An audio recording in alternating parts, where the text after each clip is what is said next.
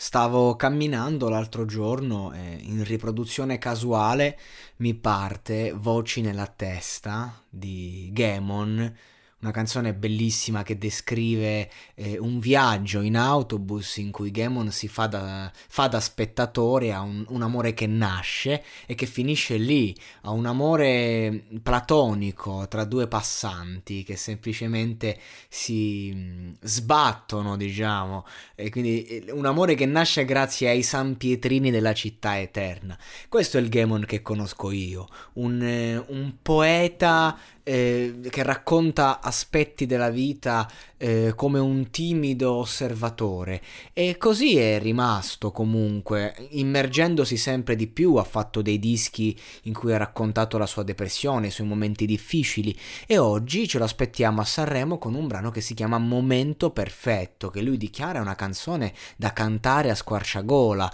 una canzone che è differente diciamo dal suo passato, ehm, una canzone che eh, comunque è da ballare